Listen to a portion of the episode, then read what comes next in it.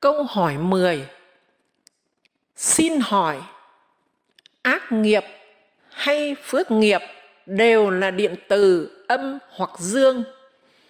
Còn công đức thì không thuộc điện từ âm dương. Vậy làm sao có thể tương tác vật lý với nhau để có thể quấn ác nghiệp lại được? Hạt công đức là loại vật tư để làm ra hai thứ như, thứ nhất, áo pháp thân thứ hai, kim thân phật.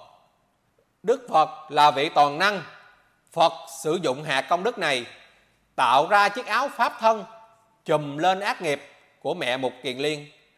Nhờ vậy, ác nghiệp của mẹ mục kiền liên không phát ra được. Tự nhiên, nghiệp phước đức dương của mẹ mục kiền liên tự động phát ra. Nhờ vậy, mẹ mục kiền liên mới thoát ra tầng địa ngục thứ nhất được. Đây, Đức Phật thực hiện thật đúng theo quy luật nhân quả ở trái đất này.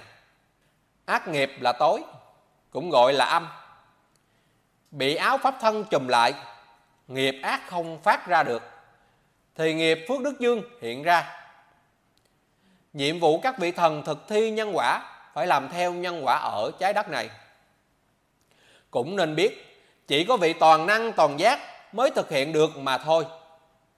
Còn vị nào bắt chước phật mà làm thì cũng thành công đó, là tự mình bị nghiệp ác đức xuống địa ngục, chứ không cứu người ở địa ngục. Vì vậy mà các thầy chùa lấy hoa nhúng nước lạnh, rồi rải trên đầu tượng phật, hay ở đầu người. Đây là lối lừa bịp những người quá ngu ngốc, là tự tạo ác nghiệp đó cửa địa ngục mở đón những vị thầy lừa đảo này. Ham chi làm phép, thầy ơi, lấy bông nhúng nước, quơ nơi phật đường. Hình phật dính bọt nước xương, hộ pháp thấy vậy, mở đường thầy đi. Địa ngục 18 chắc thì dành cho thầy đảo đi lừa người ta. Giáo lý của phật thích ca, đâu dạy ngu ngốc, thầy ra tay làm đạo phật giải thoát không làm, vì danh, vì tiền, làm xàm thầy ơi. Đạo phật không hiểu thì thôi, đừng làm bậy bạ, chết đời thầy tu. Đạo phật tu để hết ngu, không học giáo lý, nếu tu bị khùng. Bị khùng rồi nói lung tung, mà bị nhân quả rồi chung vào hầm.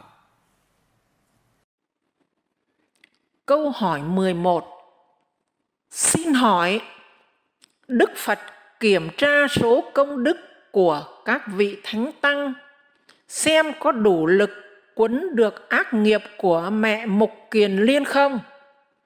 Vậy tỷ lệ chênh lệch giữa số công đức với ác đức và phước đức phải như thế nào thì mới có thể làm được việc này?